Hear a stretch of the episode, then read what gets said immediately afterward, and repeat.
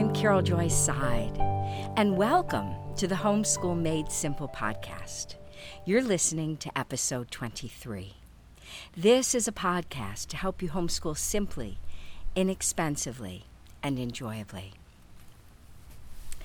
I wanted to introduce you today to one of the women that has influenced me most of anyone I've ever been under. Her name is Edith Schaeffer, and she is one of the three women that has had the biggest impact on my life, and I hope will impact yours as well. She was raised in China uh, by missionary parents who worked for the China Inland Mission. I'm sitting outdoors as I'm talking to you, and don't mind all the noise, but it's such a beautiful day, I just wanted to share the day with you. She was raised in China, as I said, and she had a little uh, Chinese ama nanny. And she and her sisters were very mischievous and very impacted by living in China. And uh, then, when she came to the States, she married a young man who had been raised in a very different environment, obviously. He'd been raised in Philadelphia. His parents were not believers and they were very offended by um, his acceptance of Christ. Sorry, wouldn't you know there are all these trucks going by as I'm talking to you. He um, went to seminary, and while he was in seminary, his sweet new wife, Edith, began to sew leather belts and things for beautiful boutiques and wedding gowns, and she supported them in a very creative way. She was hardworking, she had an amazing amount of energy. And when you read about her life, um, she wrote two books that are kind of autobiographical about their lives and their ministries. The first, which I highly recommend all of you read, is a book called L'Abri. L apostrophe A B R I. It's a story of how when her husband and she were uh, living in St. Louis, he was pastoring at a church there. They had the opportunity to go to Europe after World War II to try and undermine the liberal theology that was coming primarily out of Germany. And they moved to Europe and started working with children and they wrote a book telling about the things that they taught called Everybody Can Know. And it's about the book of Luke and how they taught it there in Switzerland. But then adults started coming to them. They they're very gregarious people, outgoing, and the Lord would bring different people to them, and bit by bit they started leading people to Christ, to the saving knowledge of Him as their personal Savior. And it became a bit controversial. It was a canton in Switzerland that didn't approve of Protestants.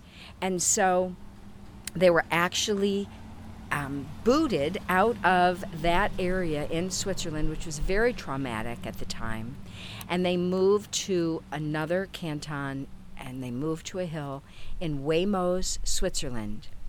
And she tells more about her story and the background of both of their families in the book The Tapestry, where she writes a very detailed description of the different weaving that took place, bringing their two families together and their heritages, and then all of their children and their grandchildren, and now their great grandchildren.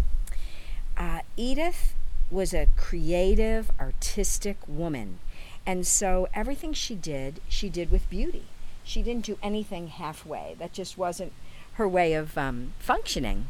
And so the two books that impacted me so much as a young woman who really had never been exposed to this kind of thinking before, this kind of theology, which was the idea that in the Reformation, what the reformers said is that before in early you know in the early days of the church people would segregate their behavior.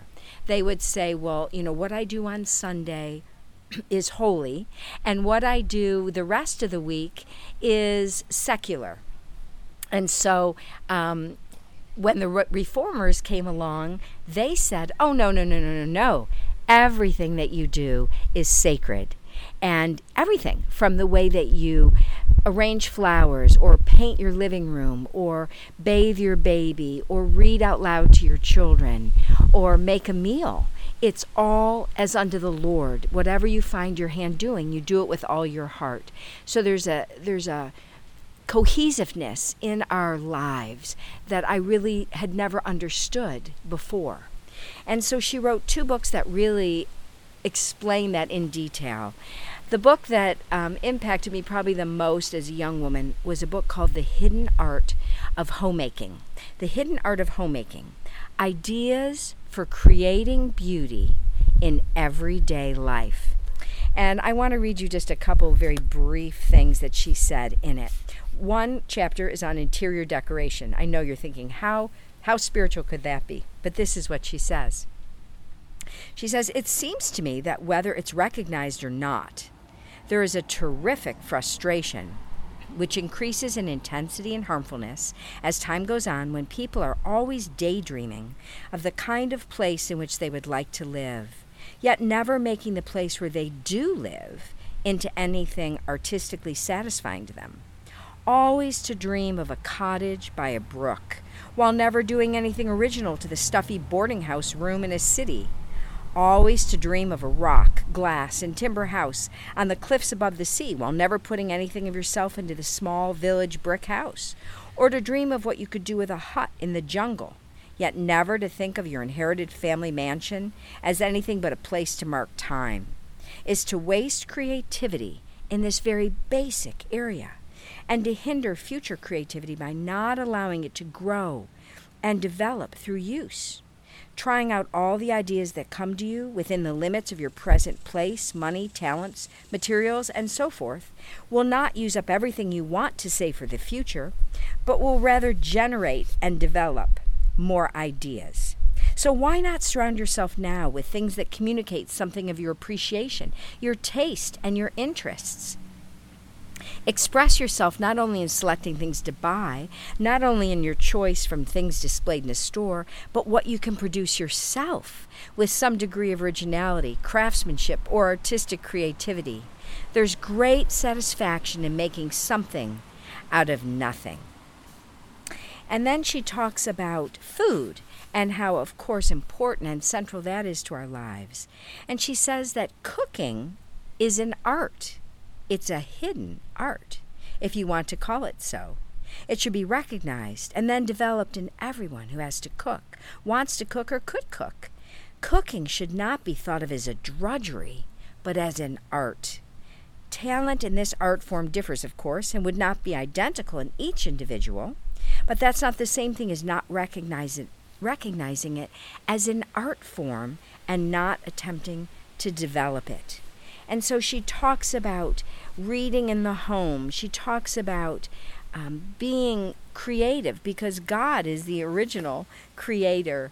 She talks about being creative in your recreation bringing drama into your home, writing and prose and poetry, floral arrangements and gardening and the beauty in that. And so everything that we do instead of, oh, another day of picking up the same messes and doing the same dishes that I do every day and changing the same dirty diapers, but bringing that eternal consequence and, and seeing it as an extension of our creativity and as an art form instead of something that we just do out of drudgery and then someday we'll get to be creative when it's all over. What a loss. What a what a lack that would be. And then she wrote a book called What is a Family? What is a Family? And I'll just read you the table of contents for this book because I think it's so significant. It says, um, first chapter, A Changing Life Mobile. Second, an ecologically balanced environment. The birthplace of creativity. A formation center for human relationships. My favorite, a shelter in the time of storm. A perpetual relay of truth a museum of memories, a door that has hinges, and a lock. So, what she says in this book that is so significant is that the family is a unit. And there are many, many aspects of that family. And to take it very seriously, to be creative, to put thought into how your family runs and operates, and again, getting God's vision on the family. And she's so balanced and so wise. And the things that she says, maybe you were not taught. I certainly was not. And it's so valuable to have an older, wiser person who's gone before us who can mentor us even through her writings. She also wrote a book called Common Sense Christian Living. That was a film series that uh, was very popular and very well done. And then she wrote a book called Affliction on suffering after her beloved husband died of cancer and how the Lord used the idea of affliction to draw her closer and how it can draw us closer. That um, the Lord doesn't promise, you know, our lives are going to be just a big tea party in the sky, but that how can we really find His presence? How can we meet Him in the hard things as well as the joyful and delightful things? Do you have questions about homeschooling?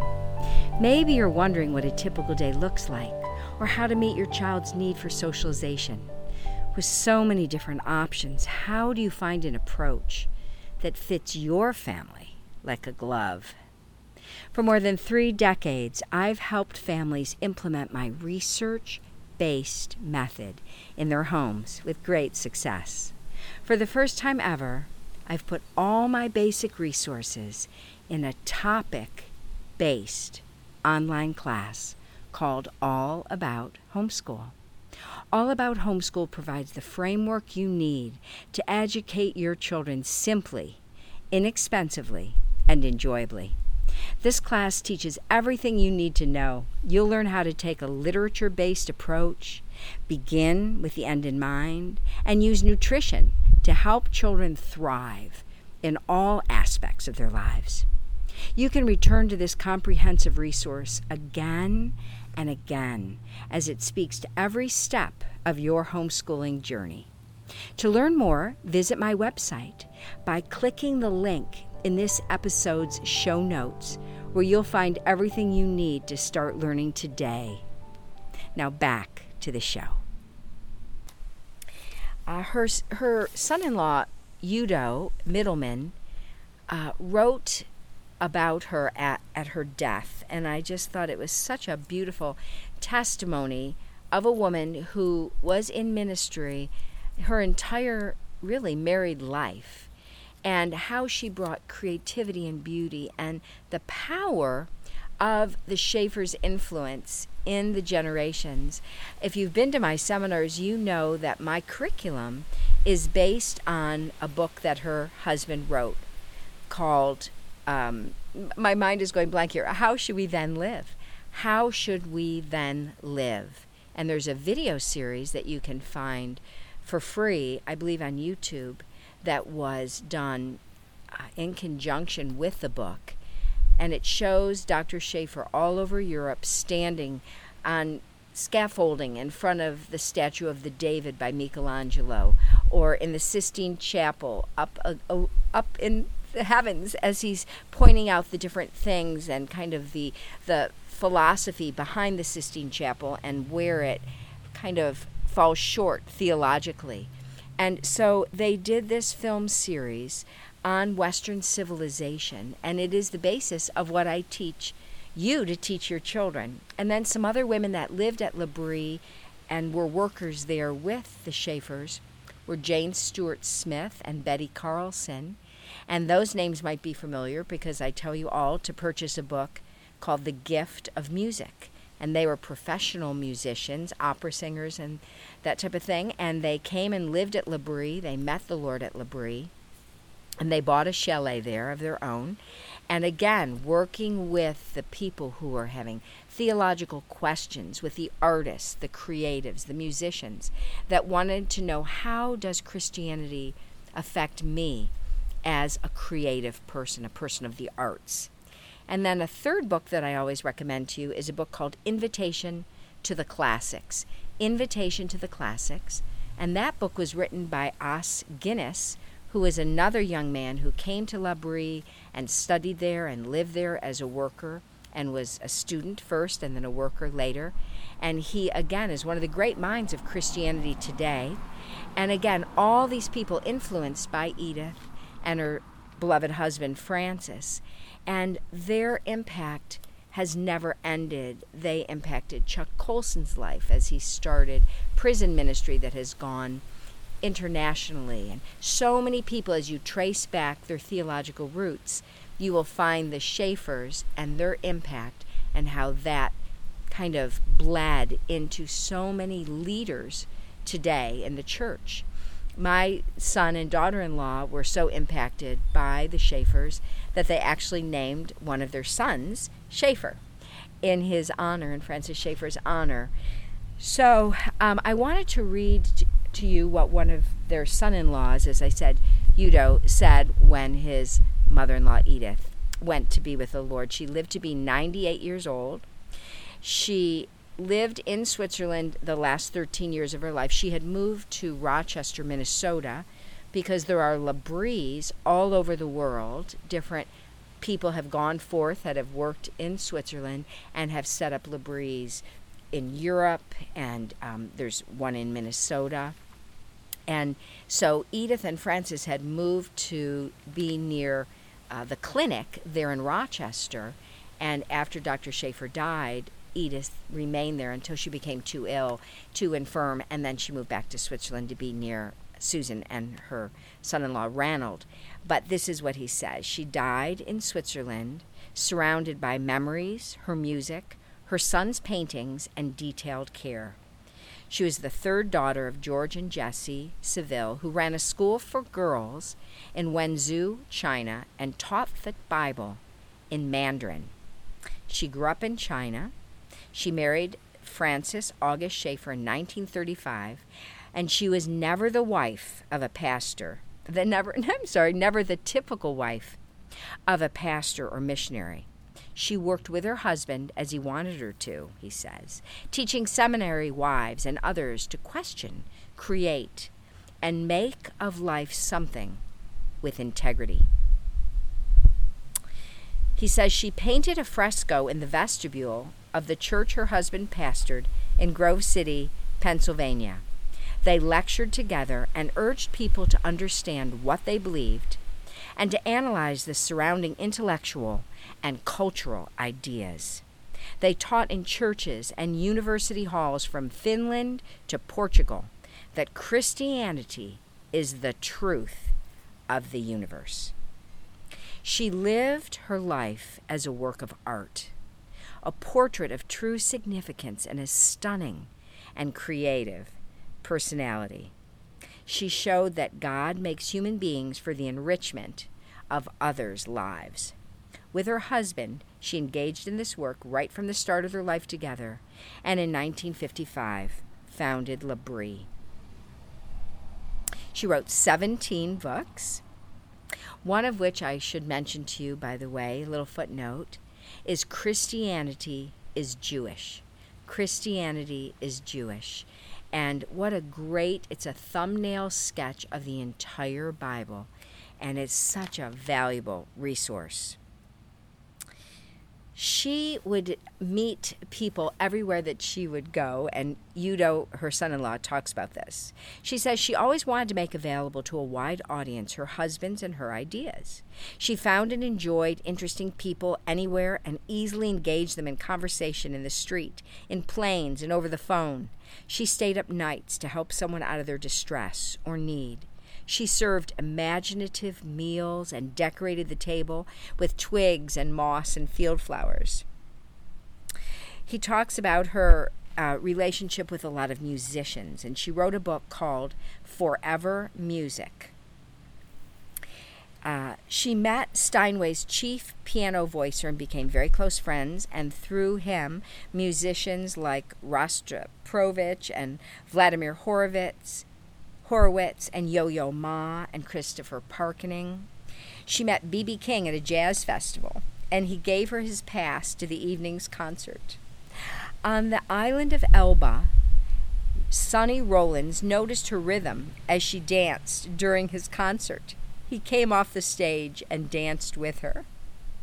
On March 30th, she slipped into the nearer presence of Jesus, from whom she awaits the promised resurrection to continue her life on earth and to dance once again with a body restored to wholeness. I cannot recommend Edith Schaeffer's writings to you enough. If you have not read them, please do. And if you haven't read them for a while, read them again. They really stand up to being read over and over again, like hearing a beautiful melody stands up to being repeated. Thanks for joining me this week on the Homeschool Made Simple podcast. If you liked what you heard in this episode, I'd appreciate a rating and a review on iTunes. Or if you'd simply tell a friend about the show, that would help too. Visit my website, caroljoyseid.com, to subscribe to the monthly newsletter and receive exclusive discounts in my online store where seminars and interviews are available. Be sure to tune in next week for my next episode where I help you homeschool simply, inexpensively, and enjoyably. Blessings!